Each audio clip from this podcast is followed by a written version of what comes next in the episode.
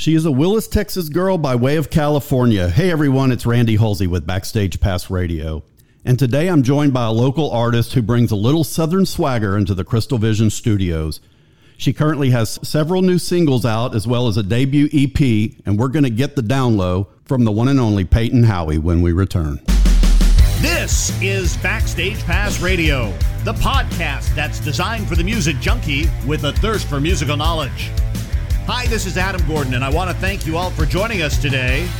Make sure you like, subscribe, and turn alerts on for this and all upcoming podcasts. And now, here's your host of Backstage Pass Radio, Randy Halsey.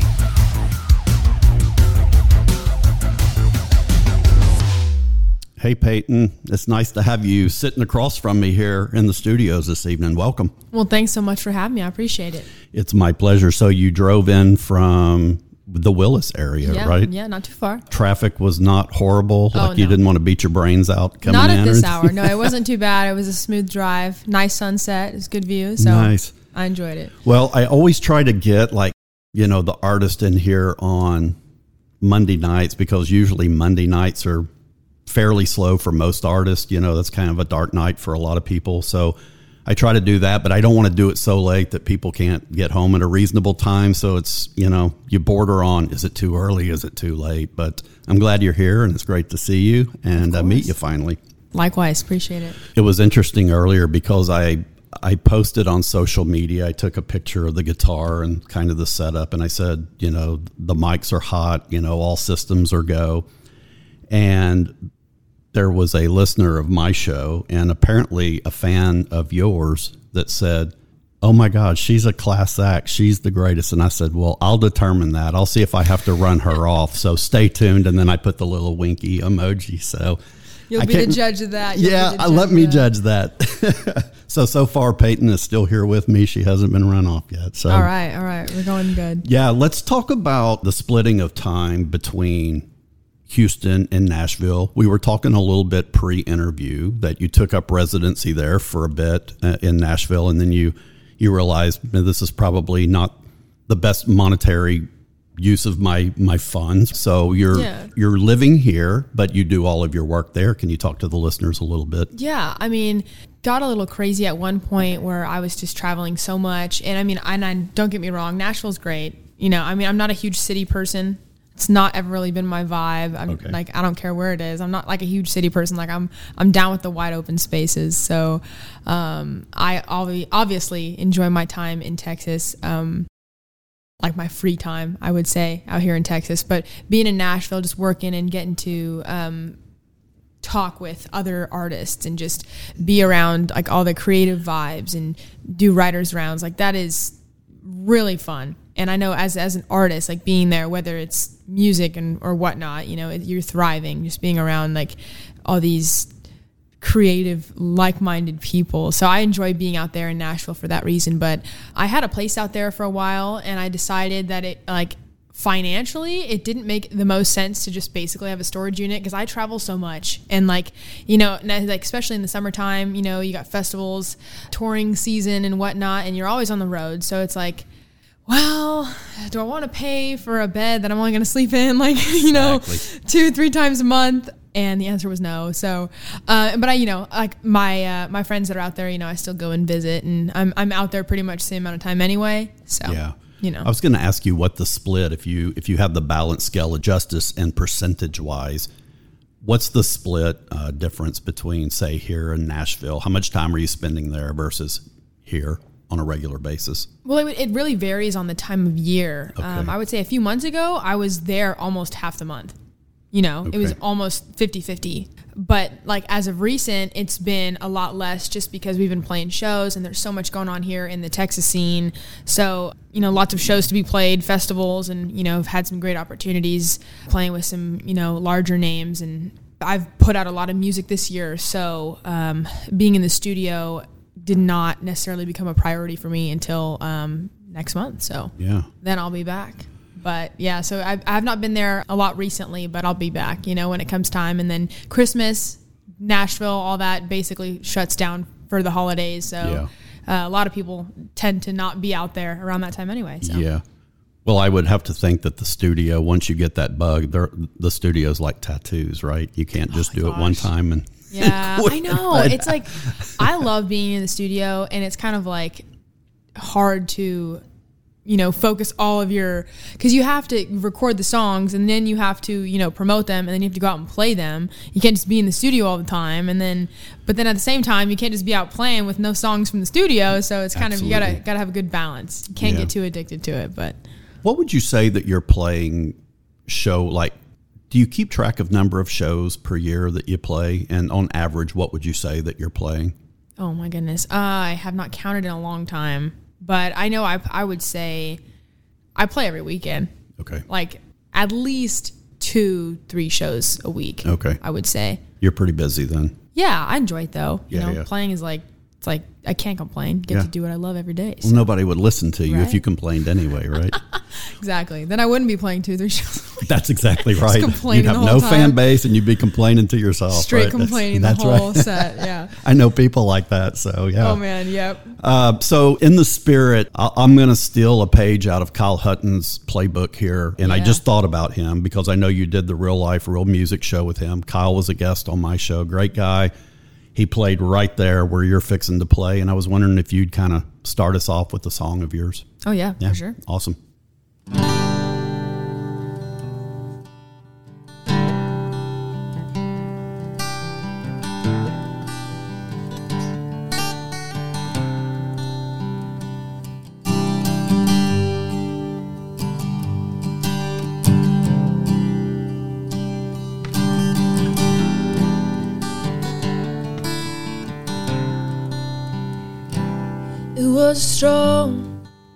Bold, those who paved less traveled roads. It was a dreamers, believers, and tortured souls. The lines they walked and the ones they didn't. They told them no, but they didn't listen. We knew their lives through the stories on the radio.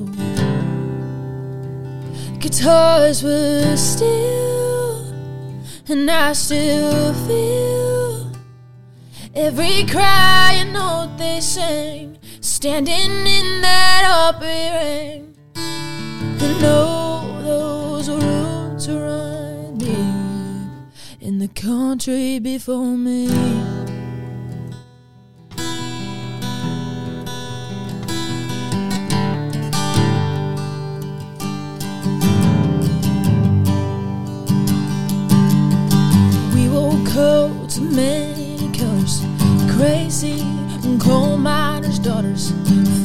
From an Oklahoma.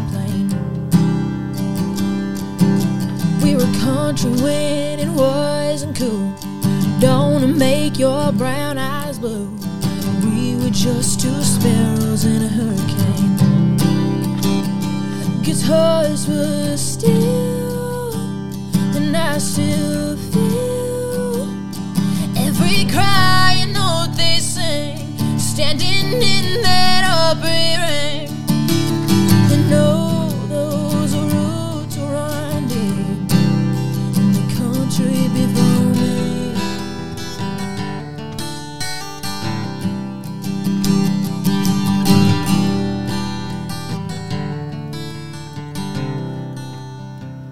Guitars were still, and I still feel every cry and note they sang, standing in that Opry ring. Guitars were still, and I still feel every cry and note they sang, standing in that Opry ring. And know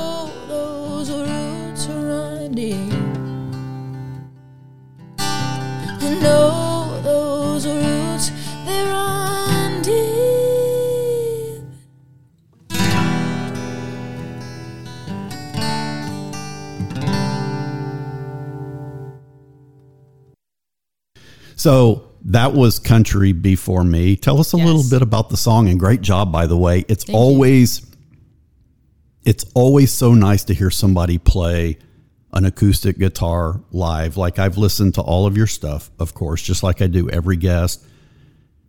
and you hear it, it sounds great, but there's nothing like a raw guitar in front of you. Like I'm just an acoustic guy and it, Oh, yeah. it resonates with me. So tell the listeners a little bit about the song. Yeah, Country Before Me. I wrote that song uh, with my good friends Michael and Eric uh, out in Nashville. I have a huge respect for all the women in country music, and any time I get to stand on a, a stage or be behind a microphone or you know have my songs played on the radio, whatever it is, I do feel like I owe them. I owe them that respect and like acknowledging the fact that if they didn't go and you know pursue their careers the way that they did and they didn't go and like m- take a stand in a way you know really have to make themselves seen and heard if they didn't go and do that then i wouldn't get to do what i love to do the way i love to do it Absolutely. you know like times were so much different back then and um it's crazy because like with recently losing Loretta Lynn, um, when I've been playing that song at my shows, I always like you know recently I've been dedicating it you know to her memory and the way that she shaped the industry and how she shaped my music because like she had if I'm not wrong like 17 songs banned from radio because she was so controversial. Mm-hmm. And, it, and, and and you look at her and she's just like this cute little thing and she's not trying to be controversial. She's just writing songs that she feels and a lot of other women just happen to feel the same way. And it's like i love that about her and she just doesn't care. Yeah, no, I agree with you. Times were much different then, but you know, we're in a time now where you have to watch what you say as well. You know, things have changed for us as well over the even in the you know most recent years. Right? It's just a lot of things that we said when we were growing up. Like you can't get away with saying you know th- those things. But if you had an idol, let's just say an an OG or an old school item like uh, uh, idol, like you, you talked about the women of country, right? Who would be the old school person for you, your favorite, or you, who you most idolize, and then who would maybe be a current woman of country that, that you might look up to in the same with the same adoration? Well, obviously, like Loretta Lynn, like I was saying, you know, just because of her, how do I want to put this? Like, she's like feisty, you know what I'm saying? Like, and she's not even trying to be, that's just who she is. So that's like, I dig that about her. Um, not like a huge throwback, but Reba, you know, Okay. like I love how she's got that storyteller kind of thing and just kind of like a true country grit vibe. Like Okay. I love that, More, like very authentic, and um, I love that about Reba. Gretchen Wilson. Okay. I love Gretchen Wilson because Yeah. she's she's rowdy. She's she kind of represents more of my rowdy side. So I, I I'm, love that. I'm her. seeing a trend here with Peyton, you guys. Uh, this this rowdy, rambunctious trend here. Well, I mean, just a I'm little gonna, keep my eye bit. on you. So yeah, Yeah, yeah, right. Well, do you um, do you enjoy? And I'm and I'm sure I think I know the answer, but I want to ask you anyway. Do you enjoy the songwriting portion of the business? Because the reason I ask that is I think a lot of artists are great performers. They have great ideas, but maybe songwriting doesn't come easy to them, or maybe it's their least favorite. Tell me about your songwriting, and do you really get into the songwriting? Do you do you really love doing that Oh, piece yeah. of the business? Oh, I love it. Like, and I, I, I'll be honest, I had to grow into it because I started writing songs as most people do on my own at a young age, you know, and you're sitting there in your room with a guitar, or whatever, piano, or sometimes, you know, props to people that try and write songs without an instrument. Like, if that's you, props to you because I, I can't imagine. Sure. But it's crazy because I have friends that have, you know, written without instruments and it's like they come up with these crazy melodies and I'm like, wow Yeah, props to you. That takes some creativity and some skill. But I think songwriting is a like you can really feel the emotion that you're putting into the song when you're pulling it out of yourself to put into the song from both sides of the spectrum. You know, I would say a song of mine like break my own heart you know just kind of very uh jaded edgy feeling kind of song and i was pulling from you know kind of almost some sarcastic funny feelings that i had had being you know in past relationships or even just you know kind of a a, a you know it is what it is kind of attitude about my approach on life whether it's you know dating relationships or just kind of me doing my thing and just ended up you know whatever that that song's that way but like I know um, a while back I wrote a song out in Tennessee. I had, you know, some, how I put this, I had some family news about my dad. And so I went into a write and I wasn't plan, I was planning on writing something a little more, you know, rowdy. We were going to studio uh, for three songs, a three song session to go in and with some like, you know, kick butt lack of a better term, stuff. And I got in there and literally like minutes before I gotten some, you know, pretty life changing news about my dad. And so we went in and just completely the mood changed and we decided to write a different song. Okay. And we did. And I remember all of us in the room were just like bawling after writing this song. And it just, and if you're not like really feeling those emotions when you're writing it, you know, you're doing it wrong. And and yeah, exactly. And were you able to change gears that fast in your in your mind? Like you knew you were going in. It's it's rowdy writing. That's what we're going to do. You get the news. You go into more of a somber kind of Yeah. mood. Was it hard to get in it, or it really didn't take much for you to get into that? no, that- it was so that- easy. We finished okay. that song in like 20, 20, 30 minutes. Wow. You know, and, and I'll and I'll say sometimes, you know, being in the industry, you have to kind of go the more um, promotional route. You know, sometimes Sure. you have to write a song that's like, hey, Commercial. you know, we need something that's a little more commercial, like this. And, I, and I'll say those are, those are honestly some of the hardest songs I've ever written. Is songs where it's like, all right, what would be catchy? Yeah, exactly. when you're writing for catchy, it's a little bit harder than writing for Feel you know, or whatever. Yeah, or absolutely. like legit Sure. emotion. Well, that's when you just have to write what feels good to you, and if it becomes a hit, it becomes a hit. I mean, I think hits come around organically. I don't Yeah. think you can force a hit. It either becomes a hit, it grows legs on its own, or or it doesn't. Right? Oh yeah, totally. Tell me about the bug that you got for music. I think it was at an early age. Talk to me about the bug. Yeah, the bug. When I was five, my mom took me to my first concert, and it was just how you imagined it would be. It was out in like this outdoor kind of arena, and you know we were all sitting in these chairs on the dirt, and the lights were panning across the audience. And I was real little. I was I was five, so I was like maybe a couple feet high, and I was dancing out in the aisle, and um, it was a Carrie Underwood concert, and Okay. she's sitting standing up on stage and she's singing, and I'm dancing the aisle, and the lights panning across the audience stop on me, and she uh, stops singing, she kneels down, and she tells like you know whether security guard, hey, go grab that, go grab that little girl and bring her up on stage. So he comes over.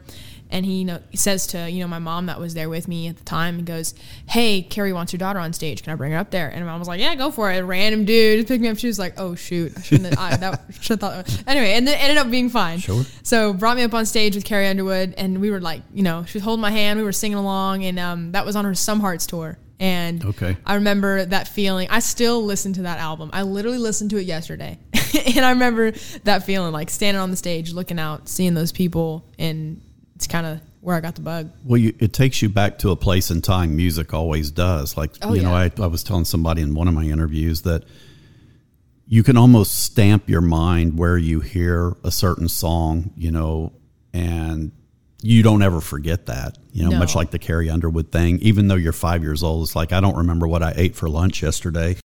But you know, it's funny the long term memory. It it just gets ground into the brain, and you don't forget those types of events. No, right? So it had to have been really cool for you. So it was from there. That was all it took to kind of catch the bug, right? Yeah. But you didn't start playing guitar right away, though, did you? No, so that's the thing is I've always been really musical, like playing different instruments, singing all the time, all around the house, whatever. And um, I started playing keys actually. Like I played piano for a while, and then I started teaching myself to play guitar. I was like about fourteen, and I'd always just had this, you know, knack for music, listening to all different kinds of genres and whatnot. But that was kind of something I had to grow into. Was I'm not a I'm I'll be honest, I'm not naturally a performer. I am I'm an artist, and so growing into being a performer is me just trying to be myself as much as possible and just like have a good time Yeah. and just like get up there and just be whack. well, yeah. Well, it's it's interesting that you say that because I would have thought just maybe the opposite because I've never seen you play live. I've, Oh, right, I've right. You know, there's the YouTube and the Facebook. We, you know, we feel like we know people. Like, oh yeah, oh yeah, I haven't ever even met her, but I feel like I know her. Right, but right. but you you seem so natural on stage. Like it's just you're up there having a good time, and y- you look like kind of a rock chick. You know, like you have the rock swagger to you. I think, even though I know you do a lot of country stuff, but just kind of the way you carry yourself, I think that's pretty cool. I don't know if you've ever been told that Thank- or not. oh but yeah, all the time. I mean, we Yeah. we you know, I I love rock. Like I would say, I mean, country has my heart. But if I couldn't be a country artist, I would definitely join a rock band. yeah, I would. Like I I don't know. I just feel like that'd be kind of cool. But country is definitely where my heart is, especially because you know you got more of that like storyteller aspect kind of Absolutely. thing. And I mean, there is that in every genre, but steel guitar, something about it. Yeah. well, it's interesting because we're almost the polar opposites. I, like you, was uh, a trained classical pianist, so I got I got trained. I started out with the piano, right, and then I taught myself guitar. So we're kind of the same Right. there. But I was always kind of the rock pig growing up, and I never dealt with country. I was never the country guy. Like didn't it didn't get played in my house, and I just didn't really care anything about it. And when I started playing out professionally years and years ago, I said, "Well, I'm going to have to learn some of this stuff, right?" You know, so I started really paying attention to it. And there are certain artists that I've really fallen in love with, and I I can honestly say, nothing takes the place of rock and roll. Like I'm I'm always going to be a rock pig, but country's right up there, and especially the Americana genre. Like I've fallen in love with that music, and I think it's for what you said. It's the storytelling aspect, the the guitar and your heart coming through the guitar, and it, it, it's just so meaningful that listening to a hard rock band, you know, it has its it has its vibe, right? Yeah. But there's nothing that I connect with better than what you just did. You know, that's so cool to me. Thank so, you. Yeah. No, and I, I love that, and that's why I'm I consider myself country rock because I still always want to be a storyteller, but I really like to rock out sometimes. Sure. You know what I'm saying? So I love incorporating that into my music. Plus, you know, being a female in the country music scene, there is there are some, but there's not a lot of females doing the whole like country rock thing. Yeah. You know, like Sure. that is something that I hope to bring back because I think people would really get down with that. Like, you Yeah, know, if, if yeah, it was sure. if it was a bigger thing. So I get it for sure. We'll be the trendsetter, right? I'm, yeah. I'm working on it. right.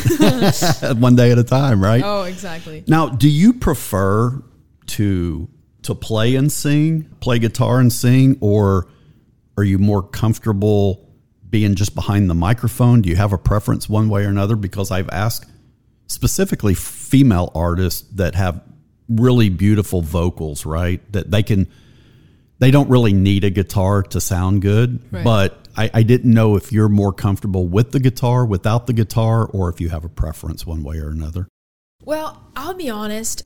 Obviously, singing is probably my favorite thing in the world because I do it all the time, even when I don't know I'm doing it. You know what I'm saying? Even when I'm annoying everybody, I will be singing. And you don't always have a guitar with Oh, you, yeah, right? But you right. always have your voice with you, yeah right? exactly and that's something that i think has really shaped my music is my voice and it has a more of a unique sound to it that what i've been told and that is why you know i think my voice will always be my sound but at the same time i think being a songwriter and being um, an artist and at the very least being a musician playing an instrument at your shows, you know, or at least understanding how to play and how different things work. It, it, it really does grow you as a songwriter, it grows you as an artist, and it gives you an appreciation for music because there is, you can always be a singer, you can always be a, you know, a vocalist and just a singer. But the second you pick up an instrument and learn how to sing without saying words, you know, like mm-hmm. that's when you really understand like different chords and how they make you feel without saying a word. Like that's that's a huge that's that's the other half of music. Yeah, You know, and I so I, agree. feel like if you can at least try throughout your entire lifetime to master both, Sure. at least you're acknowledging and showing appreciation for both sides Sure. of the spectrum. Yeah, and you know, a lot of people don't have that talent that you and I possess. And I, I lump myself in there too because I play and sing. Right. But it's but it's also interesting that, you know, I'm in a duo, an acoustic duo. That's that's kind of what I don't have a band and I play all over, you know, in that acoustic duo. But you know, I play the guitar, I sing. I also work a foot pedal like for harmonies and stuff like that. And yeah. people don't realize it's one thing to be a good singer, but to be a singer and a guitarist, putting those two together, it, it takes a little talent and a little, a little, a whole lot of work to make those your brain work that way. And then if you start introducing things with your feet, like I'm sure maybe you have pedals that Yeah. you play, you know, you've got to go touch those pedals at some point in time. So there's all kinds of things that run through our minds as artists. So it takes a special skill to do what you do on stage.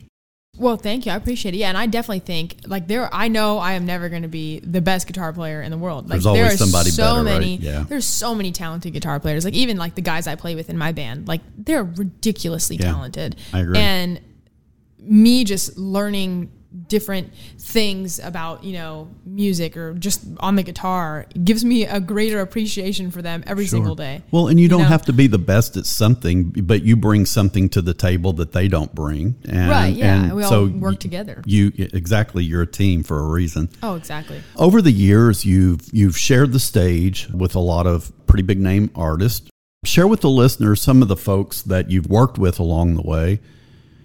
And was there one that was maybe the most memorable for you from just maybe opening for them or, or sharing a, a headline with them or something like that? Yeah, well, I'll say, especially being in the you know Texas specifically, you know Houston music scene or Texas music scene, it's just really been life changing because the community of artists out here that I've had the opportunity to play shows with or to meet or even just like for sake of discussion, I um I, I played the Humble Rodeo um with Aaron Watson, and he's like super down to earth. I walked in there and he's just like cracking jokes, and we're freaking eating Texas Roadhouse bread rolls. I'm like, this is iconic. Like this is a moment in history I never thought would happen. you know what I'm saying? And just like there's so many genuine artists that are killing the game out Yeah. in this scene and just getting to play shows with you know people like that is Yeah. is really cool or even on the nashville scene i've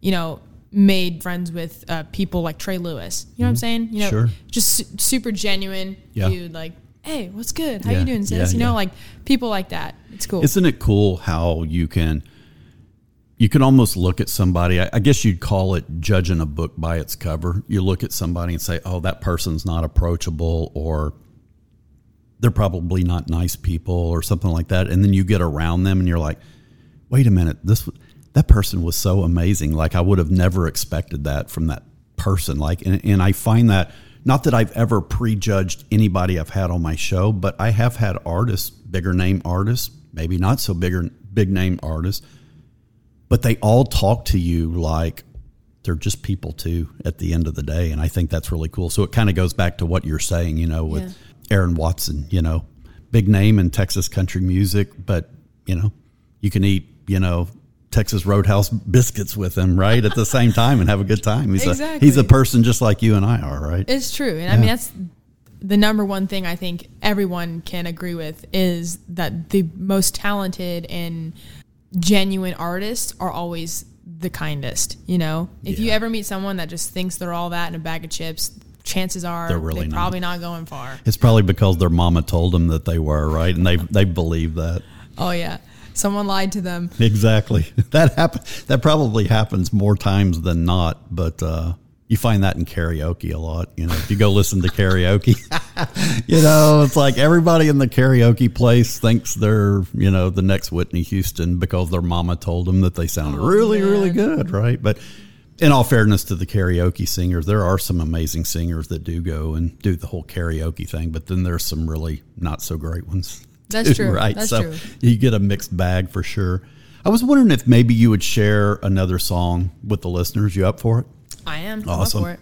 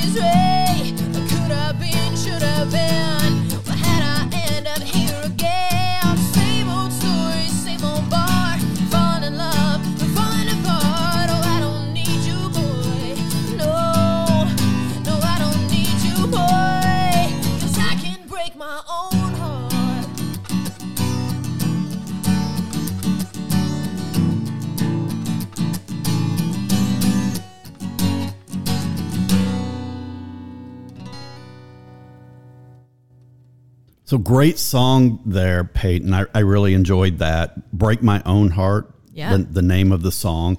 I, I detected a little bit of the rowdiness and the attitude that you talked about earlier Yeah, in that yeah, song. yeah. T- tell the listeners a little bit about what inspired the song. Yeah, Break My Own Heart, that was inspired by um, kind of a situation that I was in. I was with this guy, and it was one of those relationships where there was like not really a point to it. and I don't mean to sound mean, I'm just being real. Like, I knew it wasn't going to go anywhere from the start. Thus, the line, it was over before it started. Um, and, you know, I totally saw all the red flags, and it was just kind of one of those eh, why not decisions. You know, like I kind of went for it, kind of went out with the guy for, you know, a few months. And to be honest, if I wasn't traveling so much and on the road, like it would have ended way sooner than it, than it did. like, cause I mean, it lasted a lot longer than I expected. But then to think about it, I was pr- pretty much gone for like, you know, maybe two, three months of the relationship. And when it came time for me to break it off, I told the guy, I was like, look, like, I saw your red flags coming and I still went out with you. So I don't even need you to break my heart. I could do it myself. Like, Okay. I'm enough trouble for the both of us. so that's kind of where that song was inspired by. Well, uh, I was going to say I, I don't. I'm not going to be your your shrink here, but like, Go ahead. Why, why, Hit me with why- no, I, never mind. I'm gonna. I'm Go gonna ahead. on. No. Honestly, I'm, I'm all for it. I'm all for it. I'm sure I'm you've not, heard I'm it all from this side. No, I, I was going to say uh, I was just going to be funny. I, this is Randy humor that you don't know, but uh, I was going to say, well, if you knew it was over before you started, why did you even waste any of your freaking time with the guy? But uh, I but you don't have to answer. You can plead. You you were bored, and the truth comes out, And the right? crowd goes mild. yeah, yeah. Well, uh, hopefully the poor guy doesn't doesn't hear this, but if he does, and I, I guess well, you can tell me if you want to really edit any of this stuff out. But anyway, that- that's water under the bridge anyway. I'm sure, right? He'll never know. Right. Have you been thinking that you may need a little exercise in your daily routine while having a little fun doing it? I may have the solution. Hey, it's Randy Holsey here with Backstage Pass Radio. And about six months ago, I purchased an electric bike from Ecotric and just thought about using it as a way to kind of get the blood flowing a few days a week. And to my surprise, I find myself on the bike just about every day.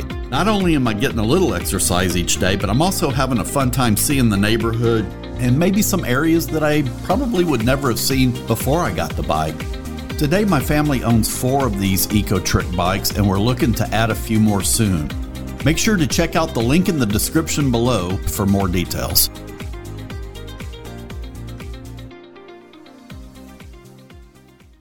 Well, tell me about the Youngblood E EP.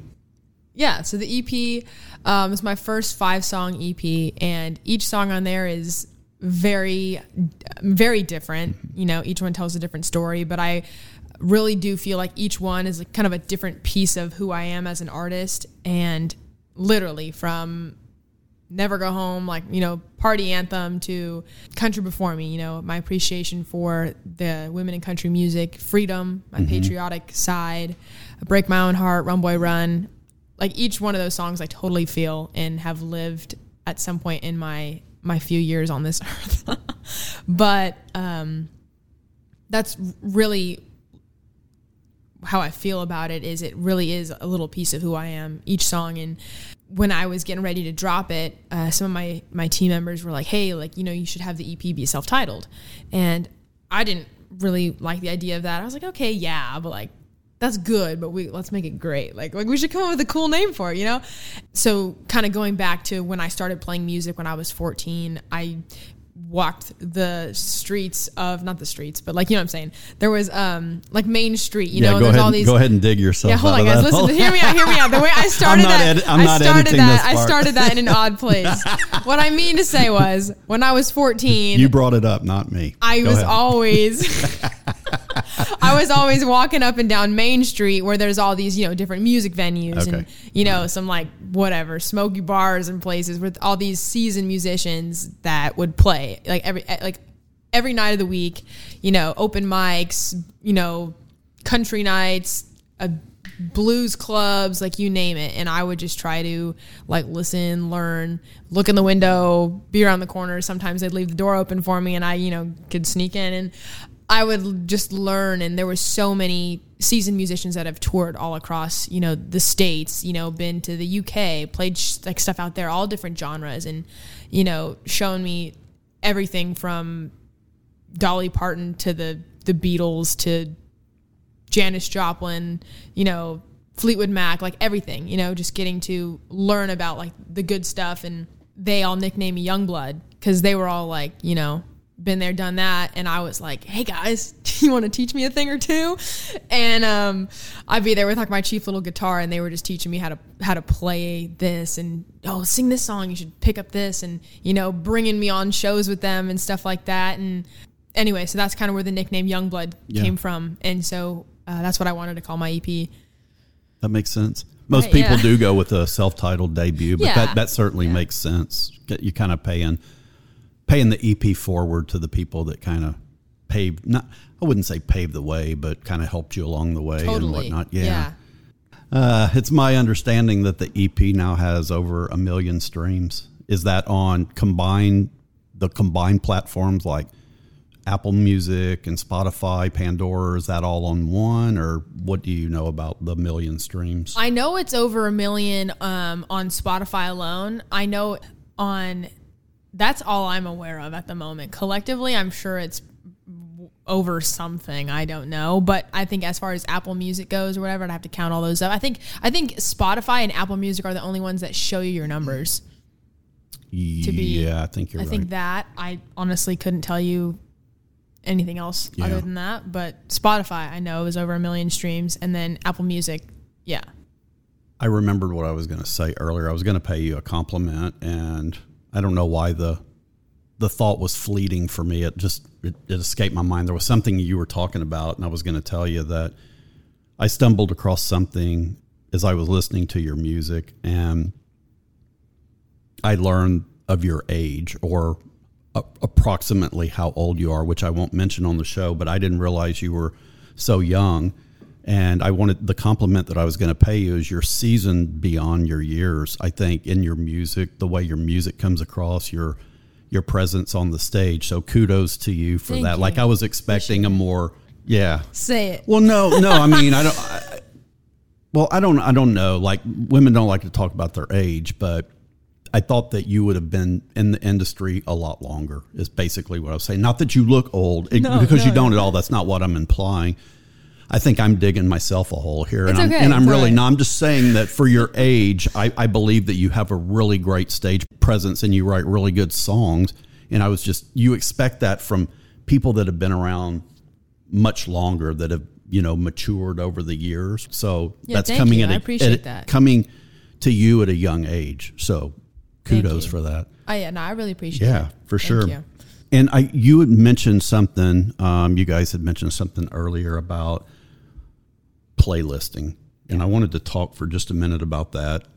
I think you had mentioned that some of your music had been picked up by playlist. Explain to the listeners what having a song or a record being picked up and playlisted means, and what does that do to help your career as a musician? So playlisting is something that I have literally spent countless hours sitting at my kitchen table dissecting and learning about because it is it is really important because okay so i guess look at it this way. I have my music on a platform say spotify and i'm you know having my music distributed through a distributor whoever that is and when your music gets taken by a Spotify playlist curator, and for me, you know, that would be the country playlist curator because you know they control the country playlist and they take a song of mine and they throw it on a playlist. For example, my song Never Go Home, when I drop that song, and when I say drop, I mean six weeks prior to its release, I go and I, I, I send them a pitch talking about the song, talking about all these little things in there. And, and there's a very oddly specific way to write this pitch. It's like like open sesame. Right. I you know, you send them this this thing and they look at, you know, your history with your listeners and the consistency of your music and the consistency of your sound and what you're doing outside of music to make this good, I guess, you know, make this something that they want a piece of and they'll throw it on a playlist. And so my song Never Go Home got put on the Country Rocks playlist and it's still there. It's been there for over a year, which is which is mind blowing because country rocks. Like you look on that playlist, you're going to see people like uh, Koe Wetzel, uh, Ashland Craft, Parker McCollum. Like they're all in that country rock genre. So people that are listening to their music are then going to discover my music on that same list, you know, and they're going to be like, oh, I like that. So that grows my listeners not only like just random people throughout the world. It's people that are actually wanting to hear that kind of music. Sure. And that's like it's like real listeners. It's gaining you actual like real fans that want to hear your stuff Absolutely. and that continue to listen to your stuff throughout and it's really helpful to build a relationship like with the different streaming platforms because if your music is consistent and they can then they can look at say okay so Peyton Howie puts out this kind of music so anytime I put out a song that is like that vibe that is what they're expecting from me you know they're going to be like okay let's you know throw this on a playlist so Okay. and it really helps because they look at obviously the pitch you write and not only that they look at pre-saves so that's something that I've been lucky enough that my, you know, followers, supporters, fan base has been really good at is pre-saves.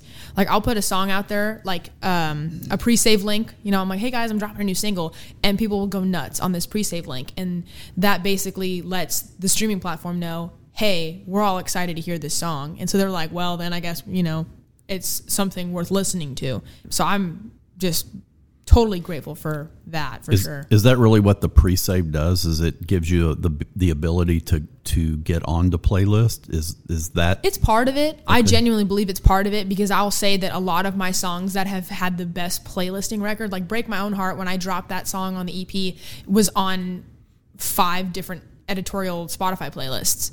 And my EP was the most pre saved release I've ever had. And and I mean, I think that's because it was the first big project I've ever put out, obviously. So people are excited to hear that. And then when you put out a project, like, you know, an EP, it's five songs, you only get to pitch one song from that project. So obviously I chose Break My Own Heart. And so since that project was the most pre saved, they went nuts on that. So was there other songs other than the five that you put on the EP? Songs that you had that didn't make the EP, or did you have only five songs that you knew I'm writing these five and those are going on there?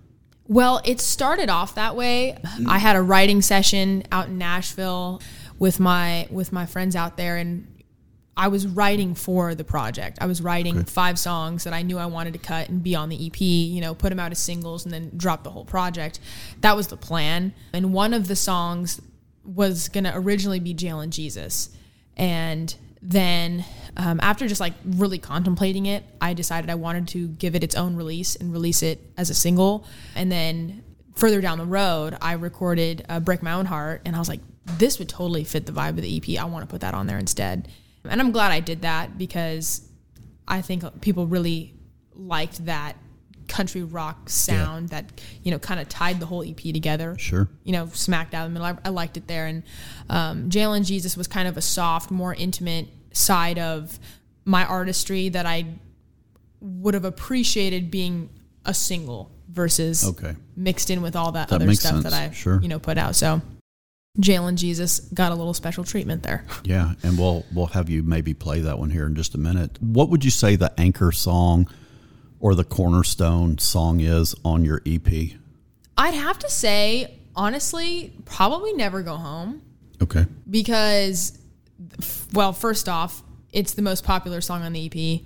People love that song. You know, I dropped the EP beginning of this year and coming out of, you know, one of like the probably the worst times ever with the whole COVID thing. People are like, man, we're to go out, we're to live life, we're to party. Like, this is the vibe. Yeah. Um, Never Go Home was put out as a single and then I re released it on the EP. Okay. And so people, I, like, still to this day like people love that you know that's that's the that's what we do at my shows it's the you know finale whatever you want to call it that's the show ender that we always do Okay. because it's just real simple people just enjoy the idea of having a good time with people they care about getting to raise them drinks high and Yeah. that's the vibe I think you have a song that's your favorite, and it's not that one, right? I think you had cited maybe something like um, "Country Before Me" was one of your favorite songs to play live. Is that yeah the case, or am I off base? No, you're you're right. You're right. I would say on the EP, my two favorite songs would definitely be it'd be a tie between "Break My Own Heart" and "Country Before Me,"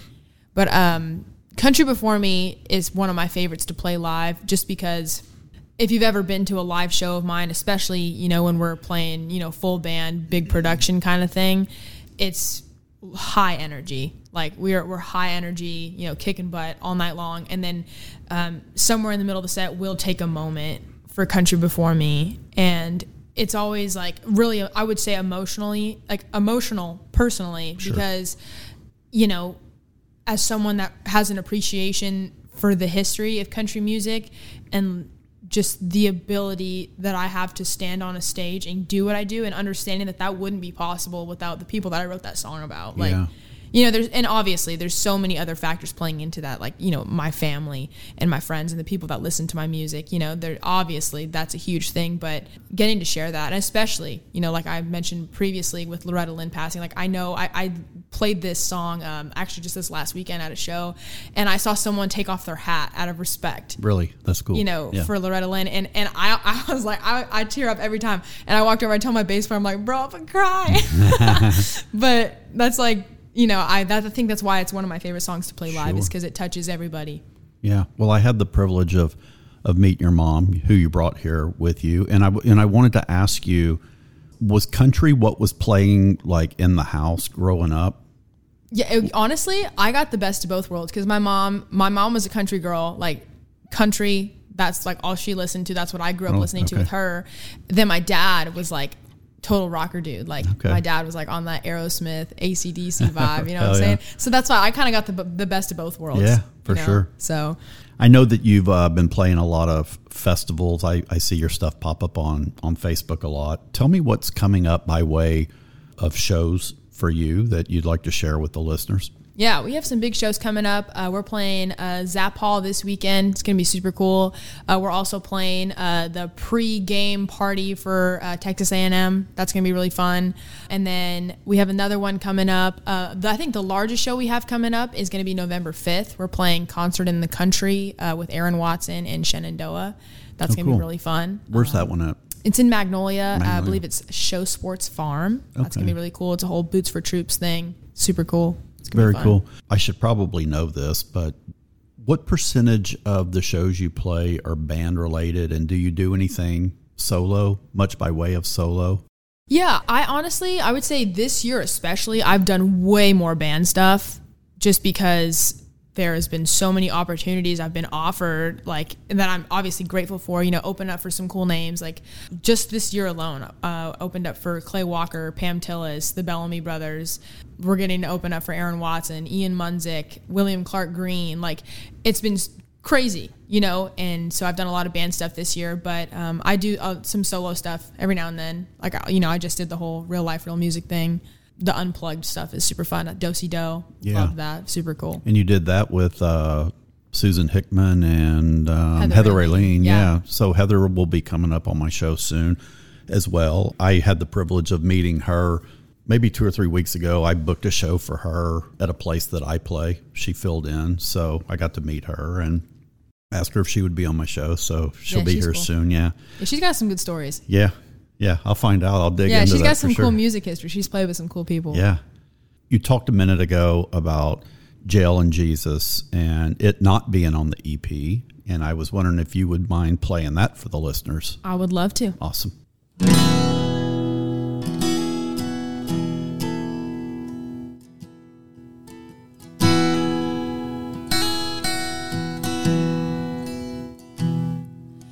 His old calloused hands grabbed a hold of that man, drunk behind the wheel of that car.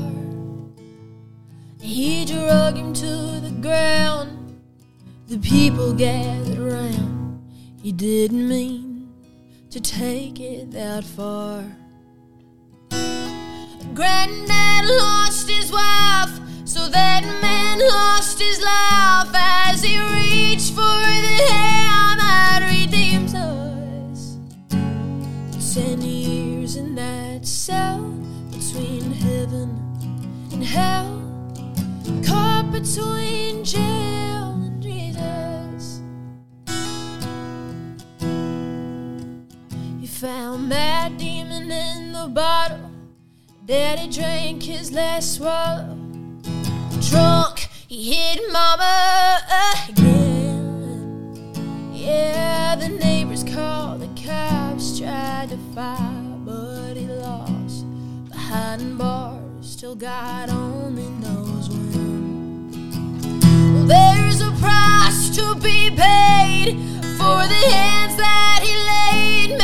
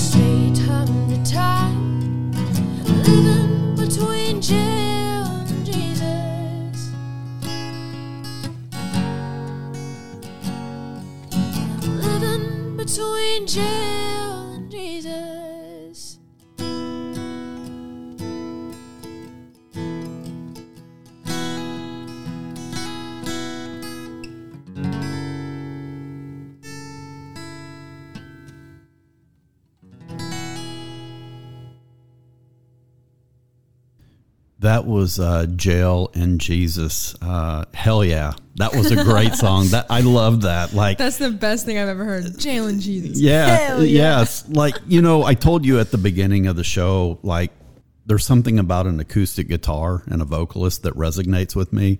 That that took on a whole. The song took on a whole new meaning. Hearing it here in the living room versus you know queuing it up on Spotify. Great job there. Yeah, thank you very And much. Talk to Appreciate the listeners. Yeah, you're welcome. And and talk to the listeners a little bit about kind of the story behind Jail and Jesus. That's the one song that wasn't on the EP. Yeah. And I can kind of see why now that you mention it, why it wasn't.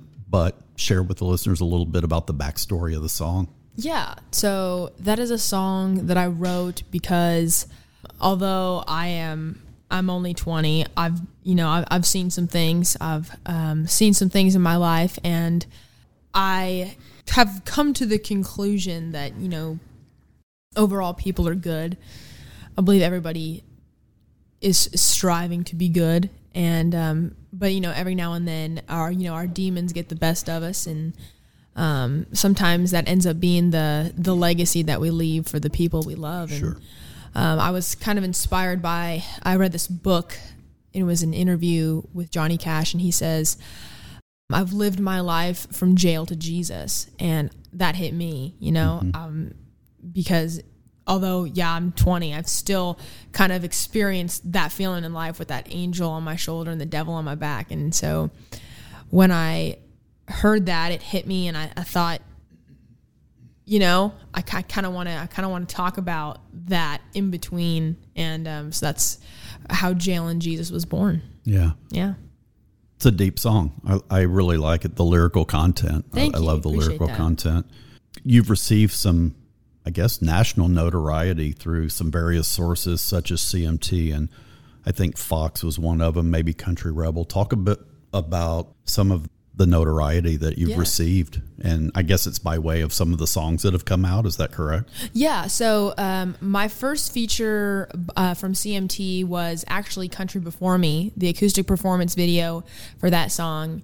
Um, that one was my first feature on CMT, and then Jail and Jesus just received a feature from CMT as well. The music video for that song just came out um, in September, and um, and it was featured on the 30th, and it's still up on my my YouTube channel for anyone that wants to check it out. It's there, the Jail and Jesus music video, um, and uh, Fox. I got to do a really cool um, feature on there for my song "Keep Her Breathing." Um, you know, it was kind of kind of cool with more of a patriotic vibe, and Okay. we got to do a little acoustic session there and play it. Um, and I also got to do an interview with uh, Fox Seven for my song "Freedom" when I dropped that music video as well.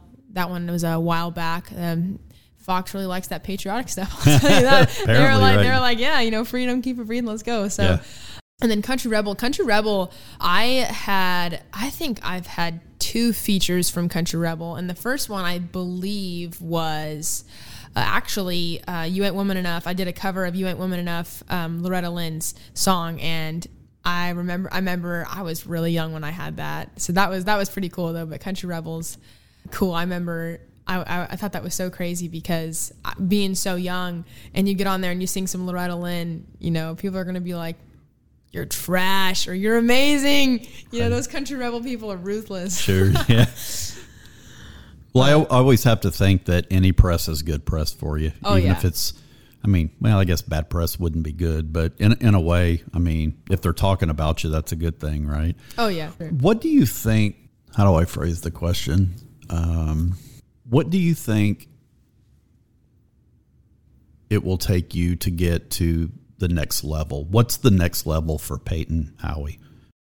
Based on where you are today, where you want to be, like what's the next step for you? You know, I definitely think that getting to just write more music and play more shows and just continue to do what I'm doing, but with Expose yourself, basically. yeah, right? you know, Yes, do that, but just with you know more knowledge and understanding and relationship building, and you know, knowing people and just because I mean, I think that's the number one thing is like some of the coolest things that I've had the opportunity to do in the music industry is just simply by like making friends with somebody and like having a relationship and not always wanting something from somebody but like actually just genuinely appreciating them as as a human being and an artist and creating relationships with people. And then all of a sudden they're like hey like you want to hop on this? Or then you hit them up like hey like you want to come over and do this? And it's just like networking and, and that's that's a thing that I think a lot of people overlook is that some of the largest artists or some of you look at now like even some of the most um, on fire up and coming artists right now they're all like in a community of other talented you know chill genuine artists Yeah. like that's just how it is so I think it's uh, just a matter of creating something that's just people want to be a part of yeah. you know Well, and I'm in no place to give you advice, but I'm going to give you advice, right? no I think you are I think you are No, I, I, what, and you already said it. I think if you keep yourself humble and be that person that is not too good to get in the trenches with your friends and the people that want to talk to you, good things will come for Peyton Howie.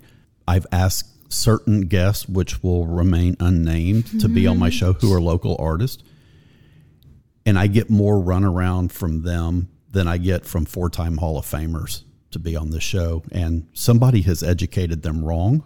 And it really pisses me off. Like I'm on a rant, a little bit of a rant right now, but if you stay true to yourself, like you and I are talking, and you you've already said it, I'm not telling you anything that you don't know, but that's who people admire. That's going to get you so much further down the road being that person versus the oh well I've made it. I don't have time for you and I don't have time for you. That doesn't really I don't think that gets Right. you anywhere at the end of the day. So keep being not. you.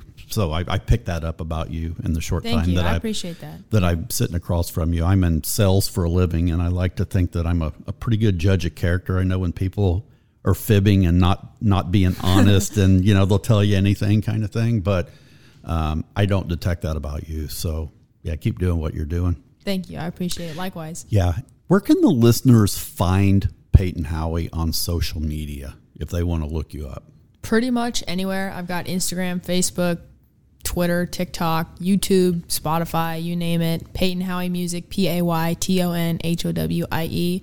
And then my website's probably a really good central spot to find anything from social media to merch to shows, and that's PeytonHowie.com. And that's going to be uh, very important for the listeners to know where to find the merch, right? Yeah, I mean, PeytonHowie.com. hey. Yep. If you want to sport a t shirt, that's the place to go. That's it.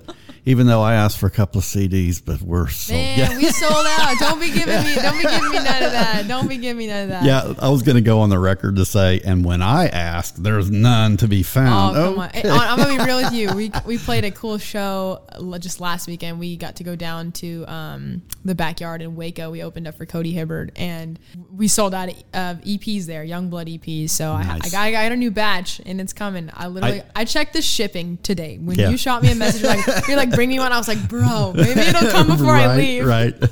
yeah, because I'll beat you up about it. But in, in all seriousness, I'm glad that you sold out and that you didn't have any to bring me.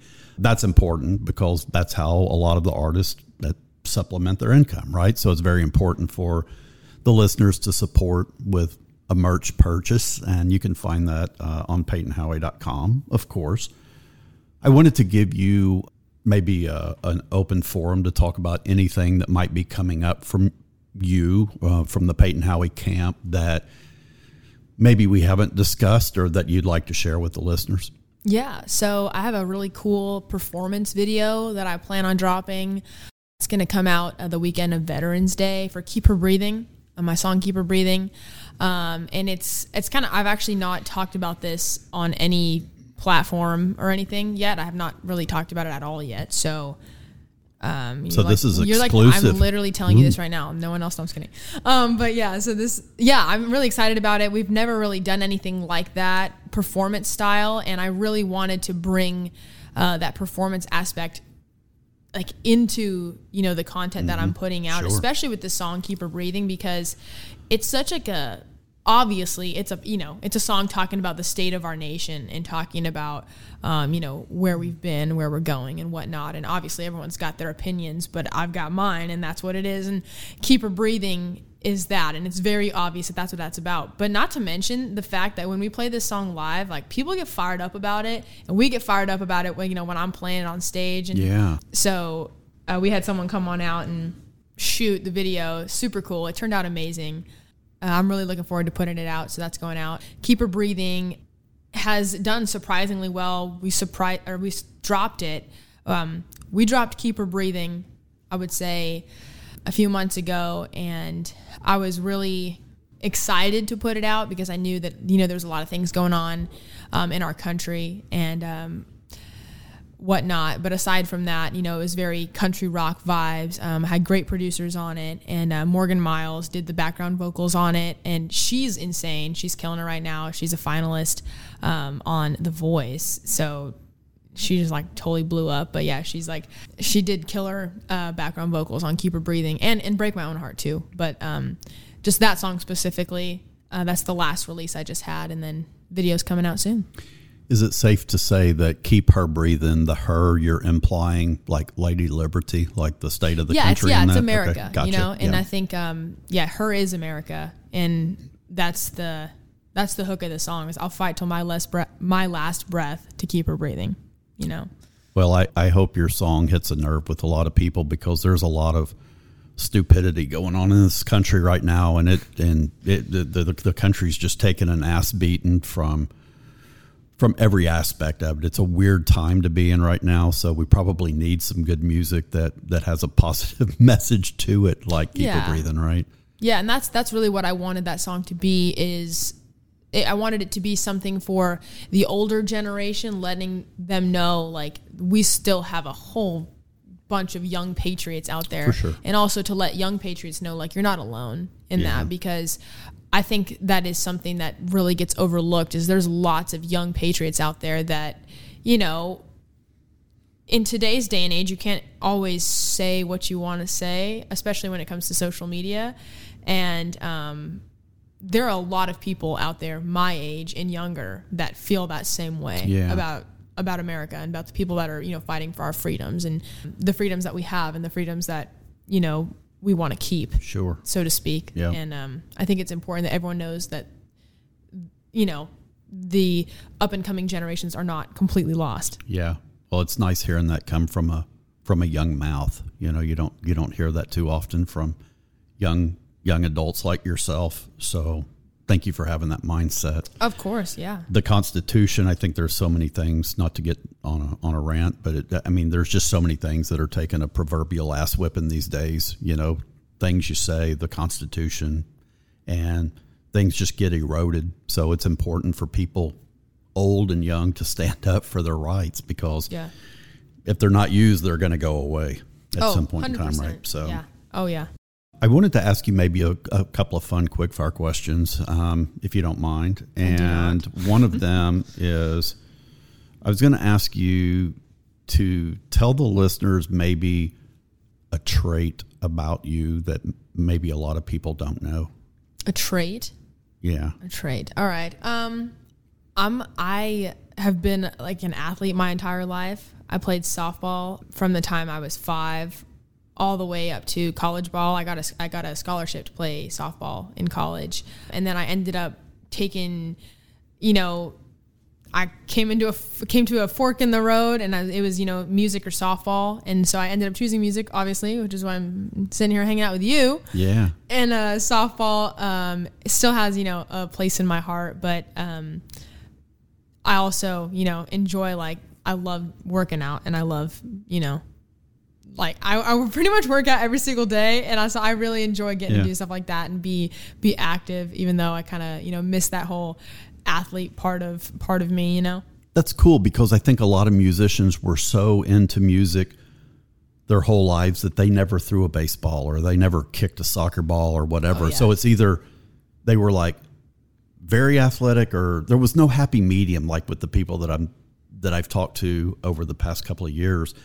But it's it's nice to hear that you have an athletic background and my my niece is going into her senior year.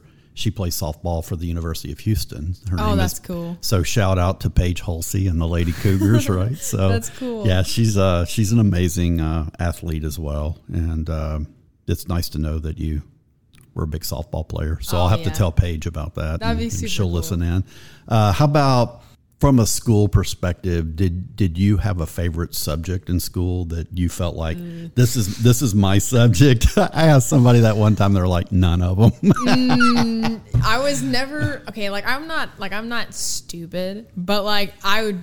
I was not. School was not my thing. okay. Like Fair enough. I mean, like No, I love. I love to to read and to like ponder things. You know, and Sure. I mean, I'm. But like math, don't even ask me anything about that Right. ever. You don't even know how to spell math, do you? No, I, no, no. I, I, hey, I'm, I'm good. I'm good. At, I'm good with spelling. I'm good with spelling. I was being Um, facetious. yeah, I, I was never school was never really my thing. I never really liked it. It was never my vibe. That's a great answer. Yeah, I mean, there's pretty, no right I pretty much skipped my entire senior year. I pretty much like I like I basically interned classes and just left all the time. You Like, checked in and left. oh yes, yeah. Mhm. I, and I got in with those good teachers that'd be like, oh yeah, just take roll and you can leave, and that's where I spent the, most of my senior the, year. the truth comes out. You need to stop doing these interviews. You see, mom. uh, if you weren't a musician, I think you kind of answered this already. But if you weren't a musician, what would you be doing for a living, or what would you like to be doing for a living? I'll rephrase the question. To be honest, there is nothing That's not that an I- answer. I, I know, I know. Hey, hey, an answer. hey, hey. I knew you were gonna say that. No, I'm saying there. Like, truthfully, there is really nothing that I would rather do. So if I couldn't play music, if I couldn't sing, like if I couldn't carry a note in a bucket and I had to figure something else to do, I mean, I would. I have always loved just the the industry and like the art Okay. of music. So if I if I couldn't play, if I couldn't sing, I don't know, I'd be somebody's tour manager, or I or I just I'd be I'd love to be, you know, in studio like you know I producing something or teaching something. Like Yeah. I I love music, and there's honestly nothing else that I'd rather do. And I and I'm sure that even if I like, you know, couldn't do that, I'd probably find my way back to it. So That's interesting, and it made me think a little bit because you mentioned earlier that um, I recently had Michael Sweet from Stryper Yeah. on my show, and I was in conversation with their tour manager, and I thought about this question for you because I thought about it for myself. Like, what would you do if you didn't do what you do for a living? And I always said, like for years, I've said, I think I'd like to be like an A and R guy in the in the music, but something like you, like you know, be in the music in the industry somehow, a, a tour manager or A and R guy or something with a record label, or because that's my passion, right? Even though I Yeah. don't do that for a living like you do, I still have that passion to do it. So maybe that's my next career. I don't know when I retire. I That's what know. I'm saying. Like, and I think I think a huge part of being in the music industry is not just the art of it, but also like having to have like the people skills. I in um, in May I just graduated with my degree in communication and marketing, and I am not. How in the hell do you say you don't you hate school and then you tell me you have a college degree? This is you're contradicting yourself now, I'm, Peyton. not, I'm a walking on. contradiction. God, I tell you, that's a song. There's your next song It's right there. literally a I'm line in I'm my- a, I'm a contradiction. That's It's, a line in my song. You it's can thank me later. I want song. some liner note credits in the next EP. God dang it! See, you you come here and you just like the the creative juices are just flowing. You have a song. You're gonna walk out the door with a song, a cup. I mean, you're leaving here with a whole lot of things this evening. So Got the full shebang. yeah. So one one last question for you. Define through your eyes. Define what success means to you. honestly, I think success is for me personally is defined by it's like a day-to-day thing, you know, because some days I'm like I'm to sit down and write a song, you know? And if I don't finish that song, I'm, and like I think I mean you know this, you know what I'm saying. As a songwriter, like you sit down to write a song and um, you don't you don't finish it and you just give up. You're like, I whatever, and you go do something else. Like just because you don't finish that song doesn't mean you didn't at least practice on that craft of yours, or you know you're playing a show and you're connecting with people and. Um, or you're, you're sitting down, you're doing admin work all day. You know, you're booking shows, and you know you you wear so many different hats as um as an artist in the music industry. So I, I think literally success is defined day to day by how hard you're working and if you're really pushing yourself to to do things that make you uncomfortable because I think that is the time I've felt the most growth and I've felt the most um, sense of this is what I'm supposed to be doing is when I'm uncomfortable. Yeah. You know? Yeah, and I think the common denominator with all of the people that I've asked that particular question to to define success through their eyes, I don't think there's been one artist that says it's to have a boatload of money in the bank. like that's never come up, and that's what I'm always hoping to hear from the artist that it's it's about growth or it's about how I touch people Yeah. and you know maybe change somebody's life with my music. That's success to me. That's what that's when i know i'm successful when i've touched people. It really you is. know it's not about well i've got $10000 in the bank. Don't don't get me wrong. Money's a great byproduct of what you do right? We need money to pay our bills but it's not what defines us as people and artists i don't think. I agree, and I, that's why I think I think success genuinely is is defined by you doing your job well. And as a musician, music is music is very emotional. You know, music is impactful, and if you're touching people with your music, then you've already you've already done it. I agree. You have been a delight. I appreciate you being here. I appreciate you guys traveling across the country to get here. I know it was a long drive for you, but um, I wish you continued success. Um, as always, I ask the listeners to like, share, and subscribe to the podcast. Also, make sure to follow Peyton on all of her social media outlets and on her website. at www.peytonhowie.com. You can find the show on Facebook at Backstage Pass Radio Podcast, Instagram, Backstage Pass Radio, on Twitter at Backstage Pass PC, and on the website at BackstagePassRadio.com. You guys take care of yourselves and each other, and we'll see you right back here on Backstage Pass Radio. Thanks so much for joining us. We hope you enjoyed today's episode of Backstage Pass Radio. Make sure to follow Randy on Facebook and Instagram at Randy Halsey Music and on Twitter at R Halsey Music. Also, make sure to like, subscribe, and turn on alerts for upcoming podcasts. If you enjoyed the podcast, make sure to share the link with a friend and tell them Backstage Pass Radio is the best show on the web for everything music. We'll see you next time right here on Backstage Pass Radio.